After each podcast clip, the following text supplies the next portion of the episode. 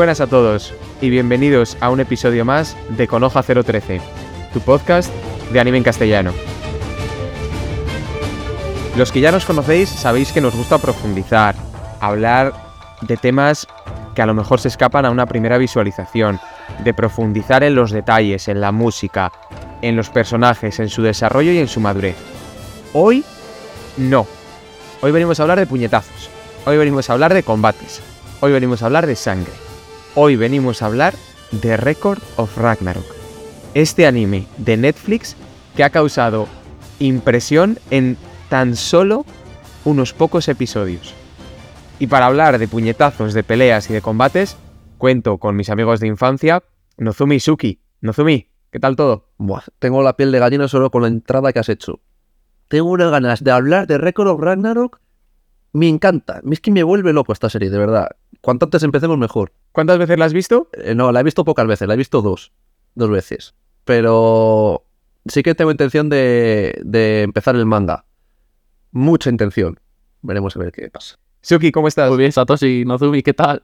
Pues con muchas ganas. Qué mejor de hablar de un anime que solo son hostias y estéticamente y visualmente increíble. O sea, con muchísimas ganas de hablar de Record of Ragnarok. Pues no nos extendamos más. Detallo la presentación y a partir de aquí, vía libre para hablar de estos tres combates que hemos tenido en la primera temporada de Record of Ragnarok.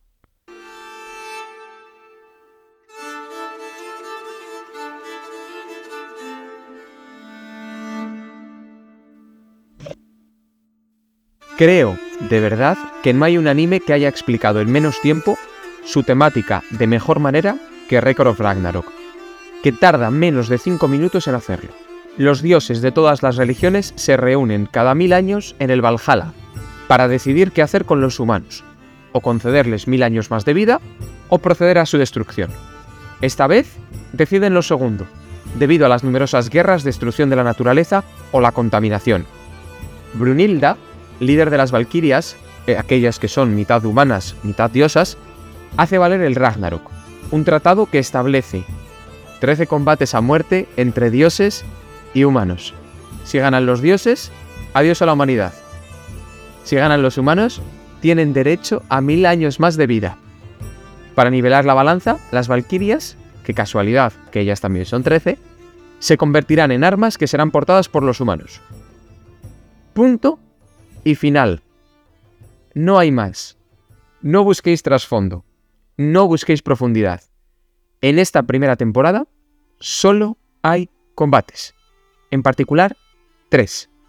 Thor contra Lubu, Zeus contra Adán y Poseidón contra Kojiro. Que comience el Ragnarok.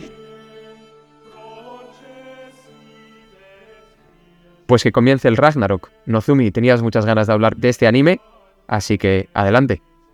Sí, eh, la verdad es que estamos todos tan acostumbrados a series en las que se necesita de una buena historia, de un buen trasfondo, de algo que no sea lo típico, la típica peli de acción, la típica serie de acción, que, solo son disparos y tal, y bueno, pues para pasar el ratillo te deja un buen sabor de boca y ya está.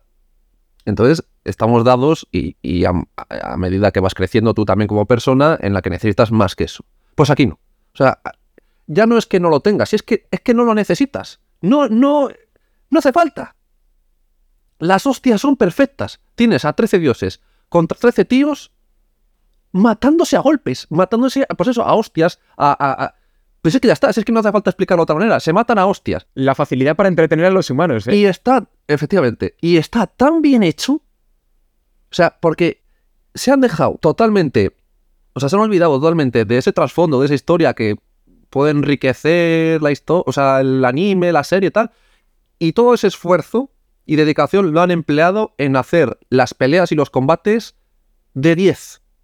Lo que decía Suki, visualmente espectaculares. Los personajes, el nivel de detalle que tienen, la estética, el, el, todo. O sea, es que es perfecto. Te podrá gustar más o menos, pues, cómo hayan introducido a Thor, que Thor en este caso, pues es pelirrojo, con el pelo muy largo. Eh, Mjolnir, el martillo, pues eh, es como que está vivo también y tiene, o sea, es, es, como de carne pero recubierto de acero y piedra. Cambian cositas, lógicamente, para darle su, su toque y eso, bueno, eh, ya es al gusto libre de, de los espectadores si te gusta más o menos. Pero cómo está hecho todo y, y lo que decías tú, Satoshi, en tan poquito tiempo que es que te meten lo que necesitas de historia, te lo meten en cinco minutos si llegan y venga, y ya al lío. A partirse la boca. Porque Sí. es a lo que van. Sí, a sí. Partirse la boca. Es un torneo para matarse a hostias. Literal, no hay más. Y es que, como decía, no hace falta. No hace falta. No les ha hecho falta ni hacer un protagonista. No, no. Son todos, todos y a la vez ninguno. Eso es.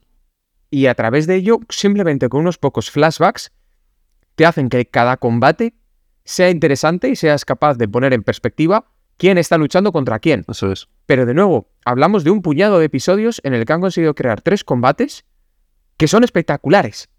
Que es que tú te puedes ver cualquiera de los tres combates y tienes una hora de entretenimiento en el que no tienes nada que pensar y simplemente tienes que disfrutar visualmente de lo que estás viendo. Y eso es el Record of Ragnarok. No sé cómo será el manga, ninguno de los tres nos hemos leído el manga, pero el anime es en parte todo lo contrario a lo que estamos acostumbrados. Y digo en parte en el sentido positivo de la palabra. Otros animes que te hacen pensar, que te hacen tratar de anticiparte a lo que va a venir en el siguiente episodio. Aquí no. Aquí tú desconectas y a disfrutar. Y lo máximo que puedes pensar es quién de los dos va a ganar.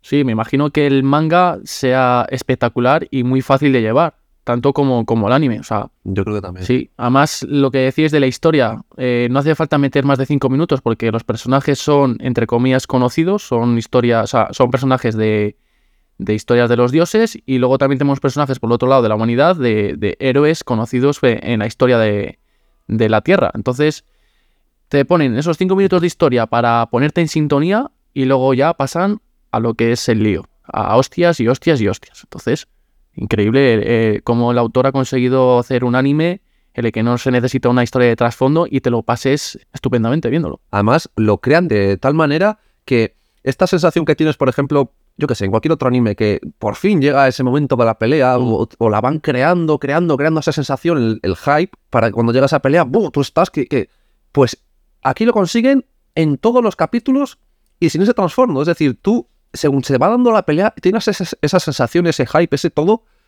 que, es que tienes la piel de gallina constantemente. Los 20 minutos que dura el capítulo y son 12, estás con, con esa sensación. Y eso me parece muy remarcable, en- tanto para el autor como para el, anime en sí, porque eso es muy difícil de conseguir. Y encima, hacerlo, conseguirlo sin ese build-up que se llama, la- esa construcción hasta llegar a ese justo ese momento, ojo, ¿eh? Ojo. Y ojo, hablamos de peleas largas. Que en el anime no estamos acostumbrados a ver peleas tan largas. Es decir, que te mantiene por una simple regla de tres. Cada pelea son cuatro episodios, hablamos de una hora y veinte minutos, en las que, exceptuando pequeños flashbacks, es todo pelea. Y toda la pelea es intensa. Y no notas que la pelea esté alargando el chicle o que se esté estirando más de lo que debe. No. Está en clímax casi todo el tiempo. Y eso es, de nuevo, a través de una animación muy buena, una banda sonora bastante potente y una creación de, de- sobre todo, pues eso, de la animación, me estoy repitiendo, pero que es muy buena y que te hace que esta hora y 20 minutos que corresponderían a cada uno de los tres combates Mm. la vivas de manera intensa. Claro. ¿no? Y además, otra de las cosas que ha conseguido, o por lo menos hablo de- desde mi punto de vista, es en la que cuando nos presentan el anime, dices, bueno, dioses contra, contra humanos. Joder, está claro que van a ganar los dioses porque tienen poderes y, son más fuertes. Pero no. Vemos como cada combate no sabes quién va a ganar, no sabes quién va a salir eh, victorioso. Y luego al final, con el cómputo de victorias y derrotas que tienen cada uno, cuando salga la segunda temporada, ahora mismo yo tampoco sé quién va a salir vencedor. Entonces eso también es un punto muy bueno para que te enganche a, a ver la serie, porque desde primera ya te digo que yo pensé que, bueno, les van a meter un repaso a los dioses que no van a saber ni, ni, ni, vamos, pero no. Suki, me quedo contigo y vamos ya un poco a hablar sobre la temática. ¿Tu combate favorito y por qué? Pues muy difícil de decir. Yo me quedaría con Poseidón contra Koyuro, ya que me gustan mucho los samuráis, como ya lo sabéis. Y Poseidón, de los tres dioses que salen, es el que más carisma tiene, el que más me hace sentir esa verdadera pasión que tiene un dios por, por ser el más fuerte, ¿no? El, es incluso hasta malo, ¿no? Contra los demás dioses. Entonces, esa pelea me pareció bastante interesante, ya que Koyuro no le, como se dice en el anime, no, no le resucitan, le, no sé cómo lo dicen en el anime. como el que le llaman a la batalla. No le llaman cuando estaba en su apogeo de juventud y Ah, físicamente. Sí, porque el, apo- el apogeo suyo es Claro, justo cuando le llaman de viejo. Eso es, le llamas de Es viejo. más poderoso es. Que eso también me da mucho la correcto. atención. Muy buen detalle, ¿eh? porque los humanos, los héroes, pueden ir en el momento que elijan de, de su vida. Es decir, pueden ir en mejor, su mejor estado físico, su mejor estado mental. Entonces se les llama a la batalla en el momento que ellos decidan. Un, perdona, Satoshi, que decían las Valquirias. Eso es, eso es, eso es. Entonces a Kojiro le llaman cuando está viejo, pero cuando está sabio. Eso es, cu- cuanto más experiencia tiene, es cuando más experiencia tiene en batalla. Eso es. Nozumi, ¿qué- ¿cuál es tu pelea favorita? Pues mi pelea favorita es la primera, Lubu contra Thor. Porque, primero porque, claro, te pilla de nuevas, es la primera pelea de anime y, claro, te está impactando eh, lo que hemos dicho a nivel visual, a nivel animación, a nivel todo. Y yo también tenía la sensación de que los dioses iban a barrer totalmente. Además, Thor es un tío sin emociones ninguna, presentado en el anime, como te le presentan aquí, sin emociones ninguna, con una mirada de asesino en serie que te cagas porque acojona el tío.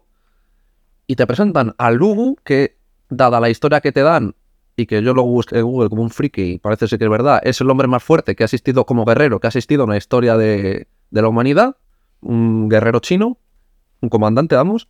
Y claro, y de repente le ves pelear tú a tú contra Thor, incluso Lugu sorprendiendo a Thor en fuerza, en capacidad militar, en capacidad militar, estratégicamente hablando, para el combate de uno contra uno. Entonces, ¿cómo acaba esa pelea? En la que Lugu queda sin brazos y se lanza con su caballo, que le llama a la batalla y el caballo llega. Cómo le apoya a todo su ejército que está en las gradas viéndole. Los tambores, cómo molan los tambores. Los tambores. Cómo Thor se va sorprendiendo y tiene que llegar a ese nivel en el que despierta Mjolnir, en el que dicen que Thor no usa guantes porque Mjolnir está hecho con lava y quema y no sé qué. No, no. Es para contener su propio poder, el propio poder de Thor. Es que cada cinco minutos que va pasando la pelea te van dando que cada uno tiene más poder y tiene también esto y esto y esto y esto. Y es como uno para, es que va hacia arriba todo el rato. La propia pelea en sí, separada una, después otra, después otra, van siempre hacia arriba. No hay ningún momento en el que decaiga un poquito. o te... Es que va siempre hacia arriba, incluso cuando te meten los flashbacks. Entonces yo me quedaría con Lugu contra Thor. Pero sí que es verdad que quiero hacer una mención especial a Poseidón en este caso, porque creo que es el que mejor representa a un dios como tal, por lo que le decía Suki. Un dios temido por toda la humanidad, pero es que le temen los dioses también. Es el dios más respetado. El dios que solo con mirar a la grada la calla. Un estadio entero, solo con. Impresionante, impresionante esa escena, ¿eh? Una soberbia, un- un- una arrogancia, un... A ver, que soy Poseidón. Pero sin decirlo, simplemente con la mirada, con el lenguaje corporal, con cómo anda, con cómo se presenta. Te hace entender que él es Poseidón, que es un dios y que te va a ganar. Te va a matar, sin esforzarse. Entonces quería hacer ese apunte porque, mm, por ejemplo, sí que me habría gustado sustituir a Thor por Poseidón contra Lugu. Me habría gustado ver esa pelea, Lugu contra Poseidón. Pero sí, me quedo con Lugu contra Thor. Eh, Nozumi y también Suki, me gustaría también saber tu opinión. Opinión subjetiva, es decir, tu opinión personal sobre el cómo tratan al martillo de Thor en el anime. Mi opinión es, no me gusta. Lo acepto, pero no me gusta. A mí sí me gusta porque es diferente. O sea, es. me gusta el hecho de que sea como una especie de criatura, arma que vive, pero que solo entra en, en, en vida o en contacto, no sé cómo llamarlo, como una especie de simbiosis con Thor, es como una especie de parásito de Thor. No sé, es, es, es como algo extraño de, de, de describir. Entonces es muy raro, muy diferente a lo que sabemos pues, de la mitología griega o de, las, mm, o de Marvel, de los cómics o de las películas del propio Thor, pero a mí me gustó. Pero Satoshi, tú dices que no te gustó porque no es fiel a la historia de, Thor o porque simplemente la estética o la manera de funcionar de ese martillo no, no te gusta. Sí, yo creo que es eso, por lo primero que decías. Me gusta el martillo de Thor de la manera más clásica, por así decirlo. Entonces, dotarle de vida animada o de vida con conciencia propia y con poder de decisión propio mm, y con la piel y demás. Por ejemplo, lo que decía antes Nozumi de que tenía que llevar guantes para que si quemaba, eso sí que me gusta. Pues son detalles, o ponerle pelirrojo, pues bien, son detalles que me parece que aportan. Pero lo de ponerle carne, mm, no me acabo de convencer. Bueno, pero el autor a lo mejor decidió saltarse ese, esa historia para que tú dijeras, ¡Hala! Pero si esto no, no tendría por qué ser así. A lo mejor jugó con eso Puede ser. Yo creo que es justo para- eso. Claro, y así poder utilizar ese martillo de otra forma. Hombre, sí que es cierto sí, que cuanto más sean fieles a la historia, ya que están poniendo personajes, entre comillas, reales por los dioses, pues cuanto más fieles sean, pues mejor. Pero bueno, esos de pequeños detalles también son los que te hacen a ti estar ahí atento. Y que ahora tengamos puntos de debate. Ahora Mm, tenemos puntos claro, de debate gracias a ello, por ejemplo. Ese martillo de Thor, o sea, tú cuando pienses en Thor, por ejemplo, o en el Mjolnir, vas a decir, mira, pues el Thor de cómo era, o sea, el martillo cómo era en las pelis de Marvel, o cómo era en el cómic. Y este ya tiene su personalidad, ya va a ser el martillo de Thor del Record of Ragnarok. Sí, sí, eso es verdad. Satoshi, la, tu, es- tu pelea no la has dicho. A eso iba, a eso iba, que por cerrar, yo también estoy contigo, Suki. Yo me quedo con Poseidón versus Kojiro. En parte por lo que decíais ambos, porque Nozumi también lo ha mencionado. Yo vi el anime en, en inglés y ahí empiezan a decir G-O-G, G-O-G, que es eh, Dios de dioses, God of Gods. Luego hay otra definición que me mola mucho que dicen que es el único que representa a los reyes, ¿no? Porque le llaman el rey de los dioses y que su personalidad y su manera de ser es la que más se asemeja con el rey clásico, ¿no? Eso me gustaba mucho. Hmm. Y a mayores por lo que hablabais, que es que su apariencia, su carisma, lo que ha hecho, que ha asesinado, es el único dios del Olimpo que ha asesinado a otro dios, que además es su hermano mayor. Entonces todo eso le confiere a Poseidón un aura que el campo de batalla se llena de agua. Solo para él el campo de batalla se llena de agua Impresionante. me parece que es el combate que más da por el lado de Poseidón, pero también por el, por el lado de Kojiro. Porque se nos presenta un guerrero completamente distinto al resto, ¿no? El eterno perdedor, Sí, que lo único que hace es evaluar estrategias y que lo primero nada más verle es no hay ninguna opción de que yo le haga daño, eso es. según lo que sea ahora mismo. Entonces, eso me flipó bastante y yo creo que, que es el, el combate que más me ha gustado, la verdad, de los tres. Sí que es verdad que es muy difícil quedarse con un combate, porque los tres son. No hemos hablado del de Adán contra Zeus, pero también es impresionante. Ahí me voy a meter yo luego.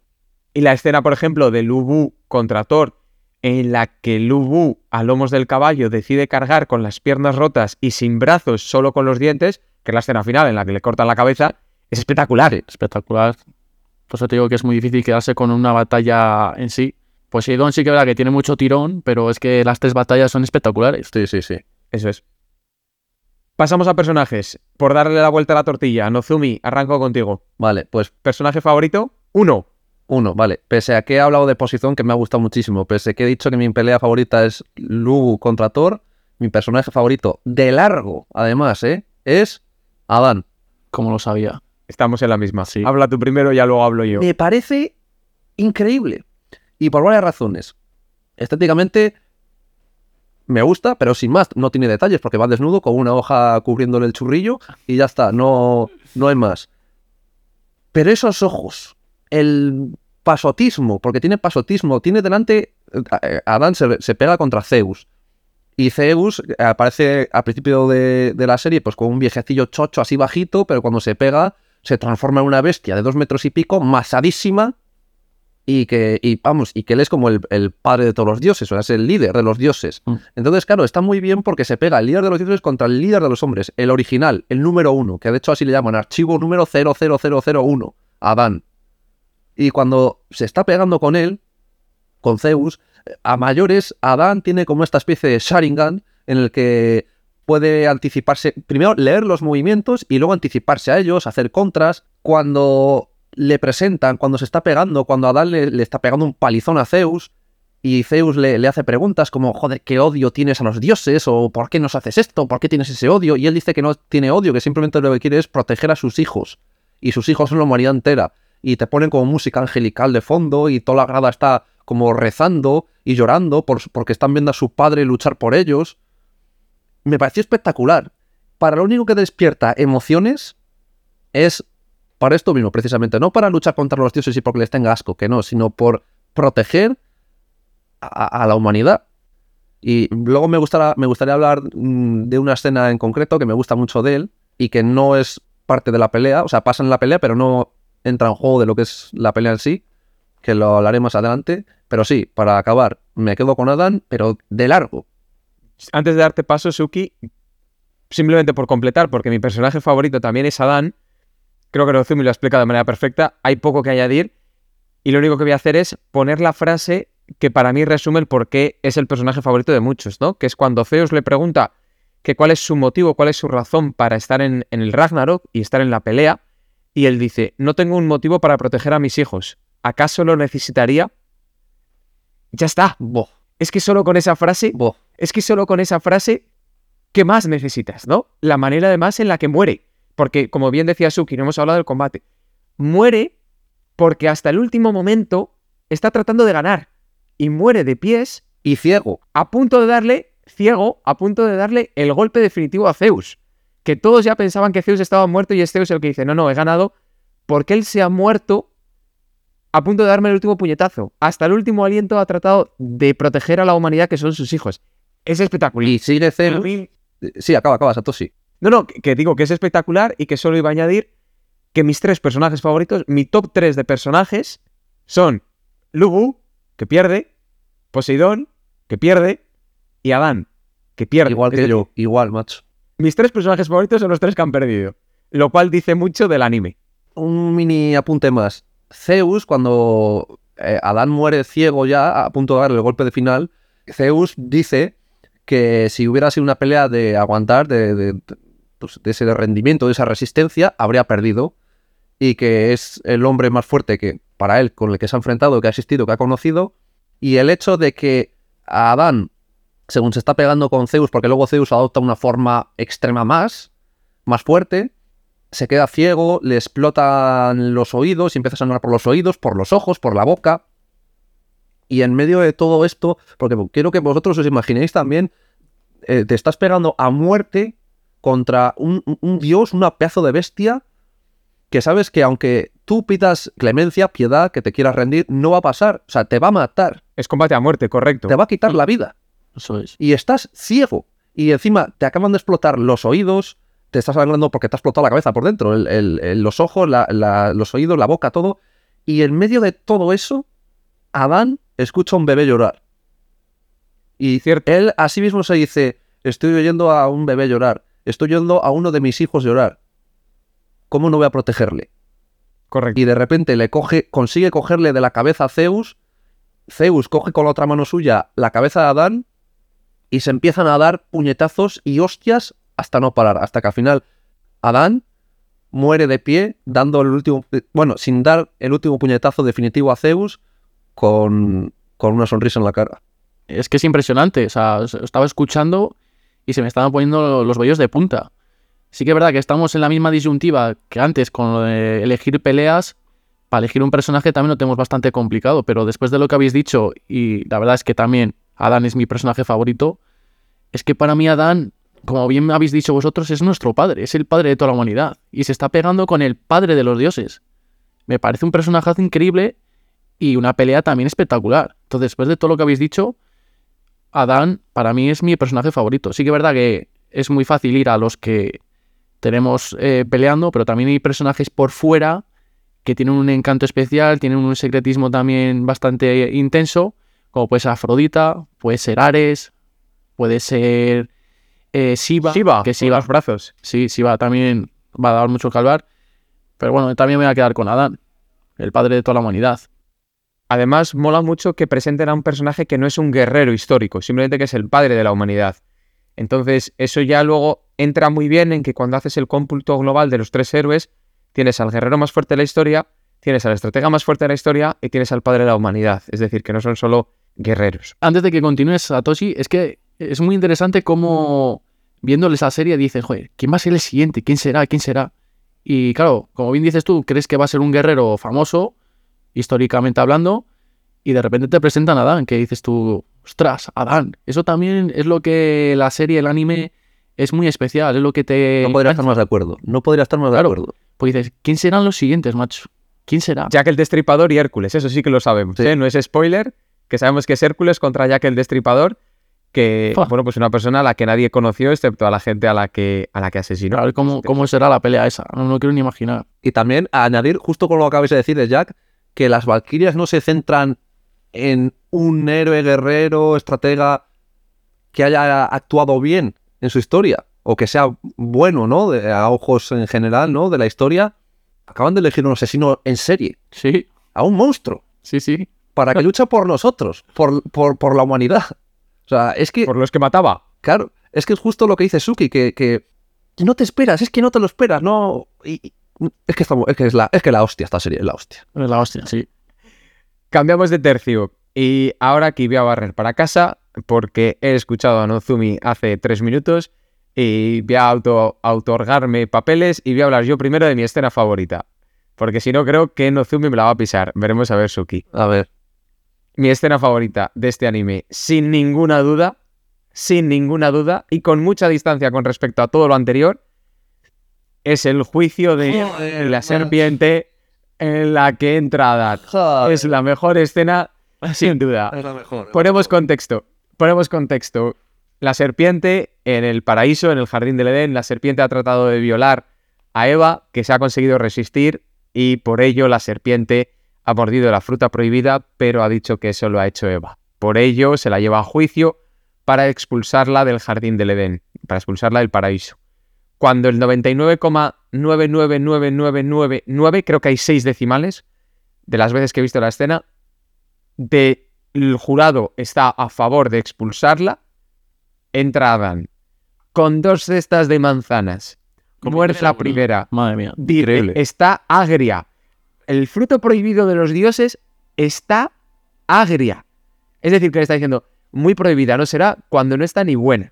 Y va mordiendo todas y cada una de las manzanas, tirándolas al suelo. Llega hasta Eva y la dice, esto lo tengo apuntado, vayámonos de aquí y construyamos nuestro propio paraíso, ya está. Es decir, mejor personaje en la pelea, pero es que este flashback es una auténtica locura, Sí, que la serpiente se vuelve loca y que Adam la revienta. Es espectacular, es decir, es la única escena de todo el manga, o de todo el anime en este caso, no la única, pero posiblemente la, en la que más se profundiza, que estás disfrutando muchísimo y no hay ni un solo tortazo. Sí, sí. Espectacular. Y con esto, Totalmente. perdón Suki que te salte, pero es que creo que Nozumi No. quiere hablar también de esta escena. Y yo, Entonces- pero vamos, que nos, las ha- Ay, nos la ha quitado. ¿También es la tuya? A ver, Sí, sí. Es que. es que por todo lo que has dicho, vamos. Yo es que. Bueno, Suki, sí, di tú, di tú. No, que, que es la, la que iba a decir yo, porque es una escena impresionante. Yo creo que Nozumi quería aportar algo más.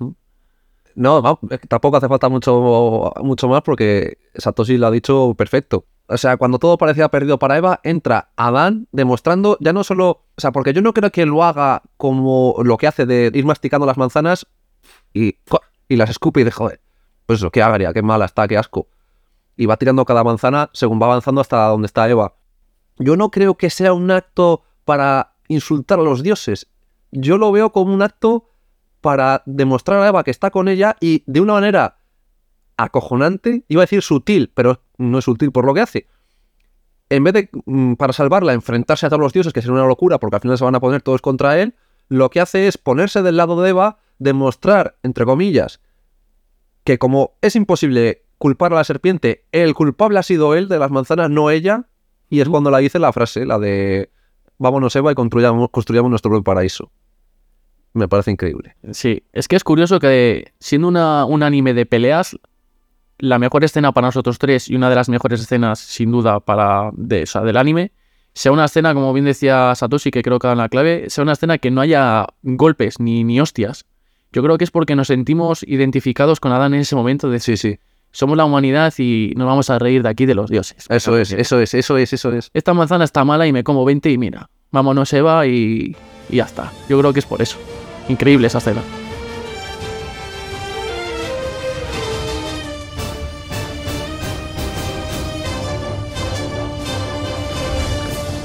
Recuerda que puedes encontrar las mejores figuras de anime con licencia oficial y una amplia variedad de precios en la tienda online megaotaku.com, con ventajas como el pago a plazos y el envío gratis en todos y cada uno de los pedidos a España peninsular. Recuerda megaotaku.com, la mejor tienda de figuras de anime, cine y videojuegos.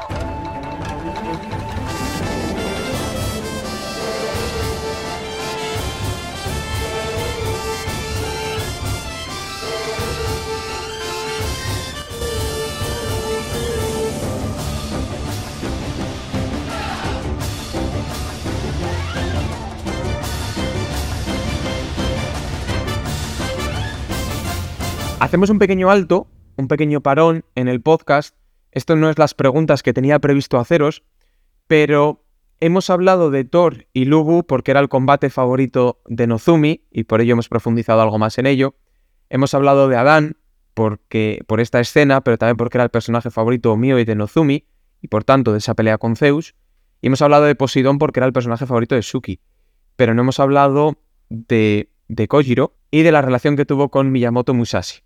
Nuestro querido Miyamoto, nuestro compañero de podcast, que desafortunadamente no ha podido estar hoy aquí con nosotros, pese a que también le encanta este anime y que también le gusta un montón hablar sobre él, porque lo hemos hecho en, multitud de terrazas, es además un gran fan de toda la obra de este autor. Yo personalmente no la he leído, sé que Nozumi la tiene ahora mismo en el escritorio sobre el que estamos grabando, sé que Suki también la ha leído, entonces quería comentaros sobre la realidad, no el anime, sino sobre la realidad de Kojiro y sobre la influencia que este autor tuvo en su vida y sobre la influencia que este autor ha podido tener con sus obras en, en vosotros.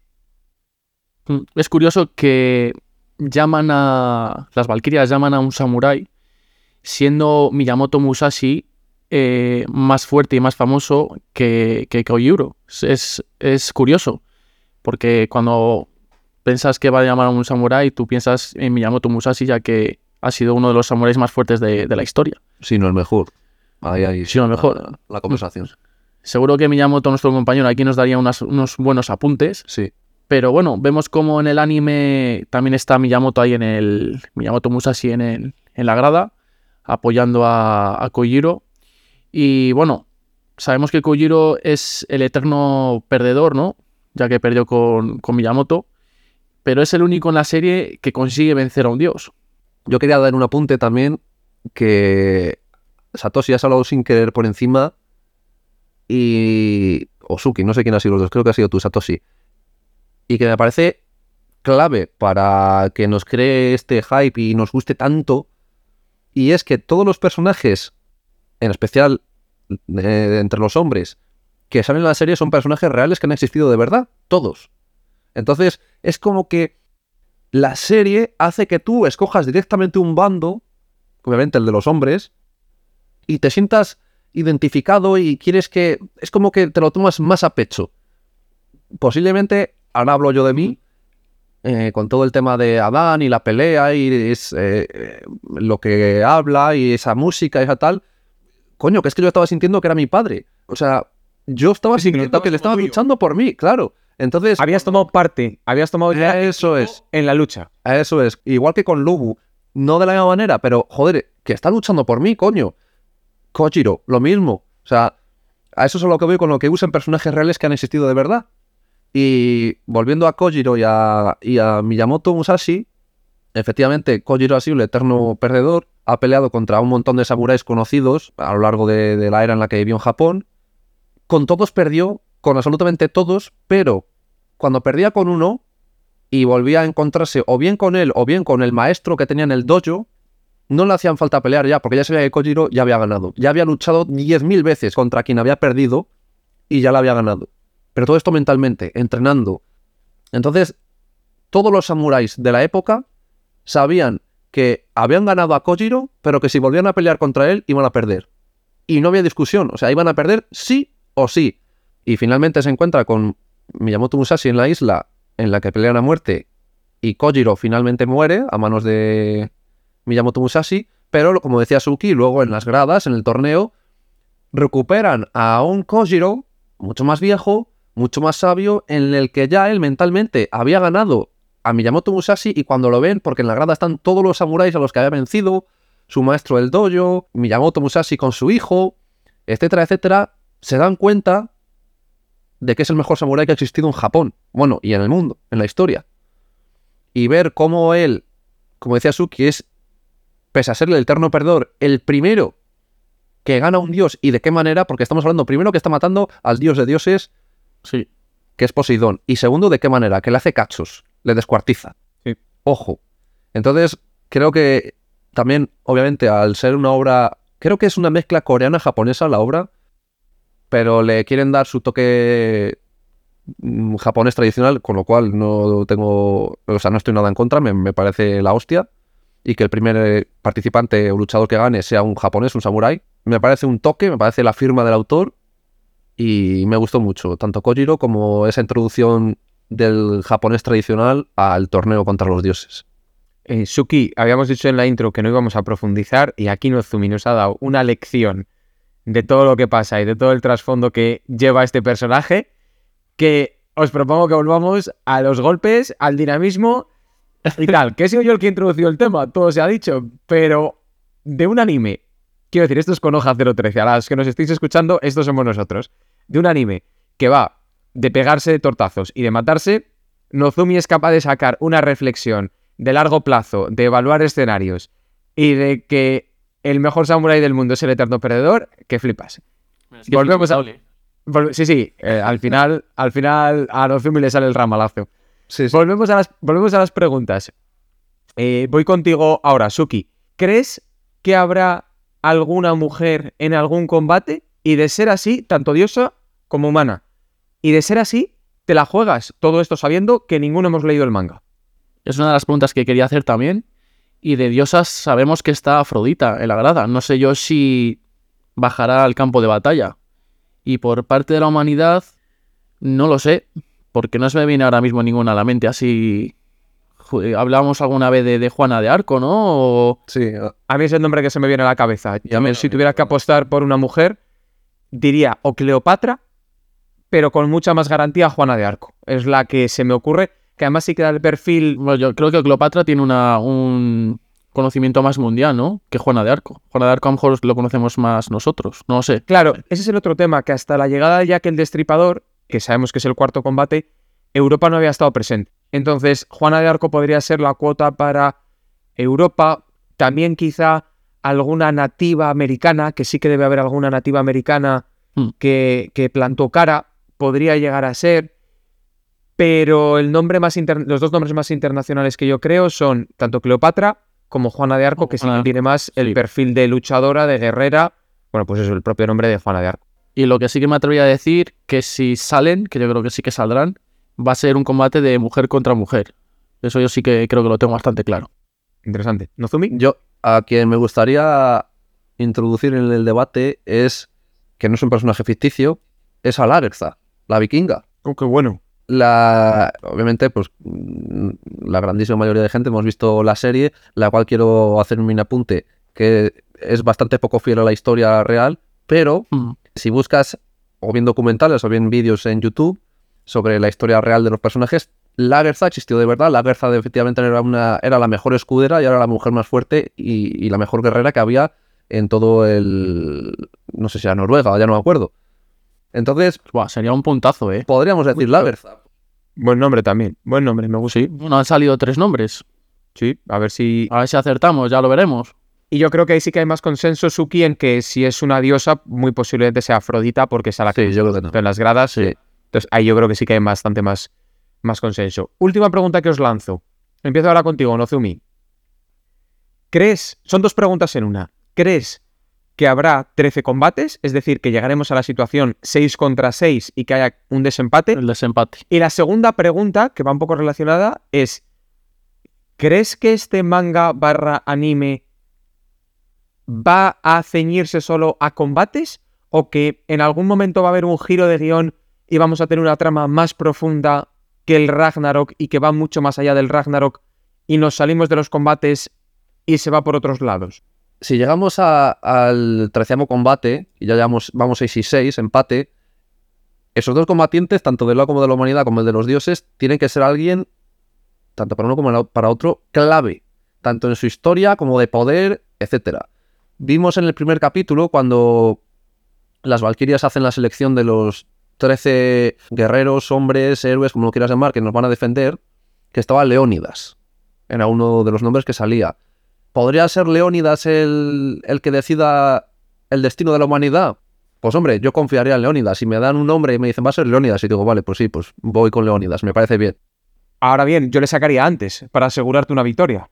Sí, pero ¿y si, y si por querer asegurar te sale mal la jugada y llegas al final y en vez de tener a Leónidas tienes a otro, a otro hombre que no tienes tanta confianza o que sabes que A nivel de combate no va a llegar ni por asumo al que tiene Leónidas, pero sinceramente creo que no vamos a llegar hasta ese punto, porque habiendo ya salido sobre todo a, a Dani y Zeus, no creo que lleguemos a ese punto. Yo creo que se decidirá antes.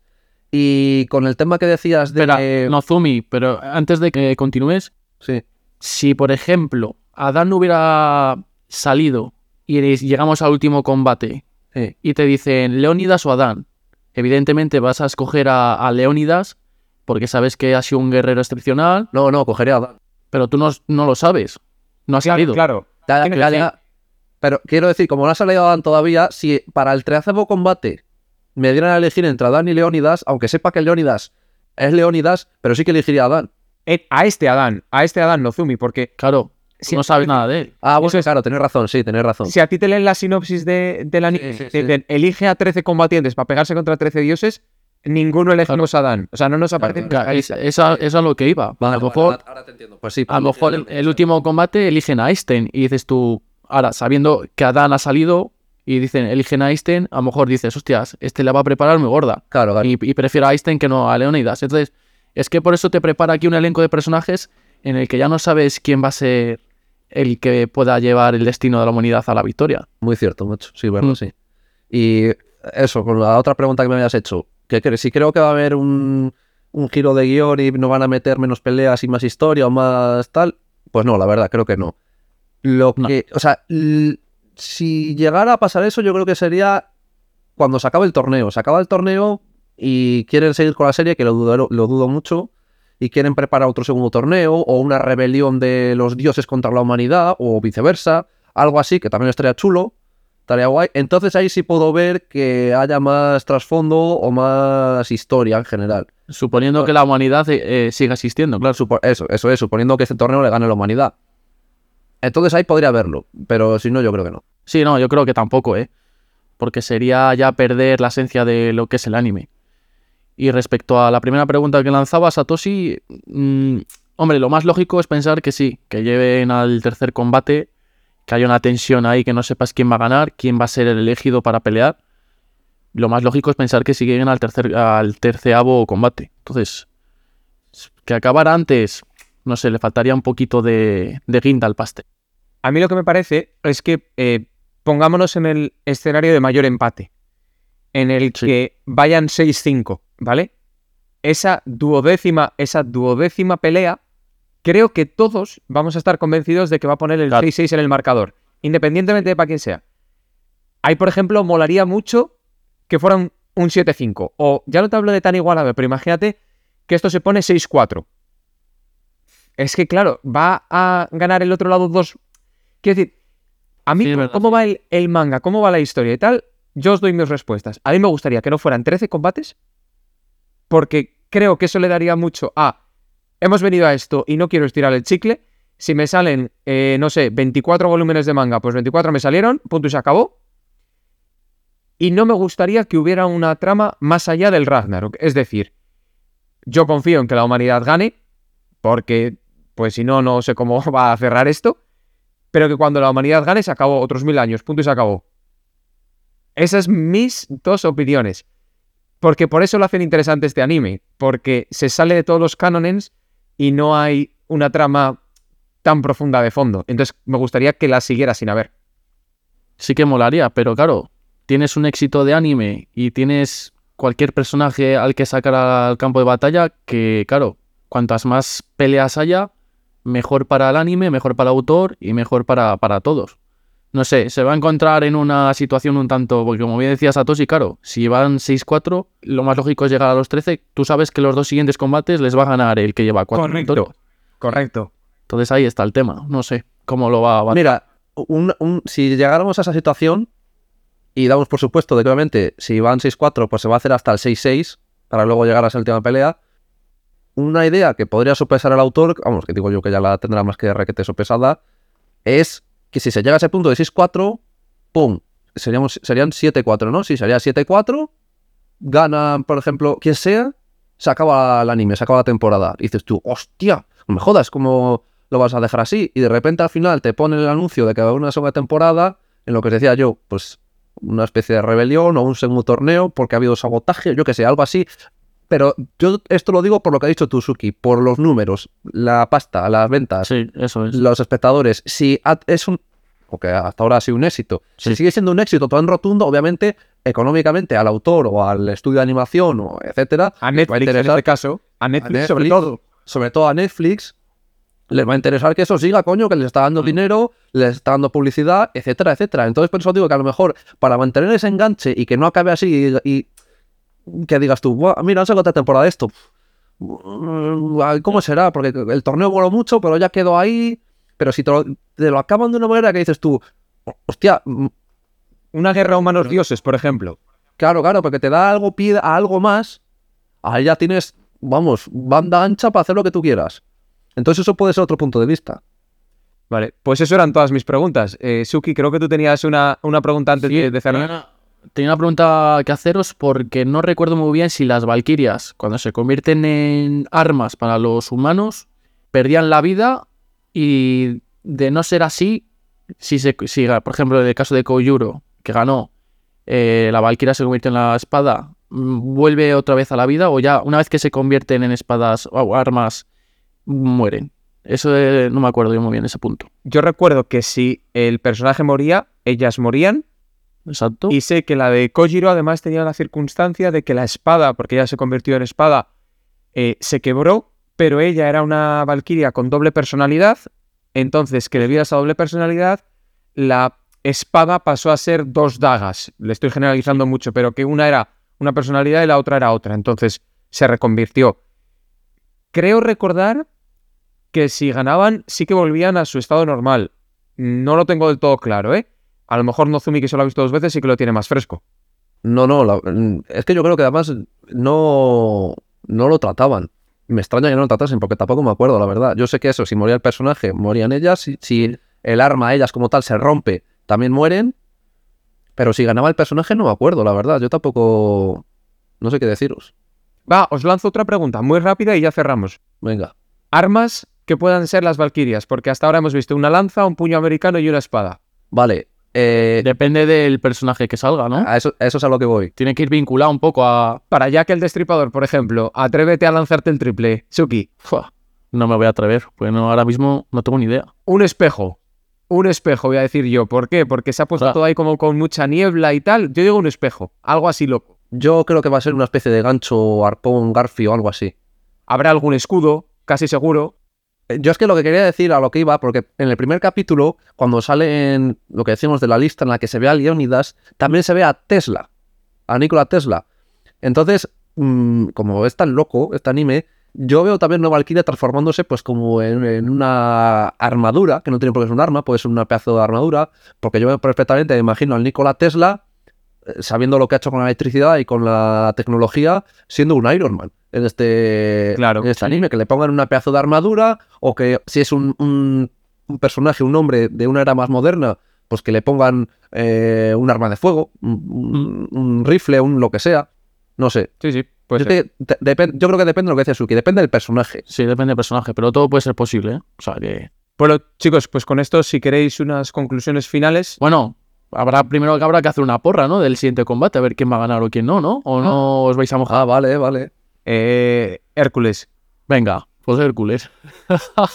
Eh, yo quiero que gane Hércules, la verdad, porque mola mucho el tío.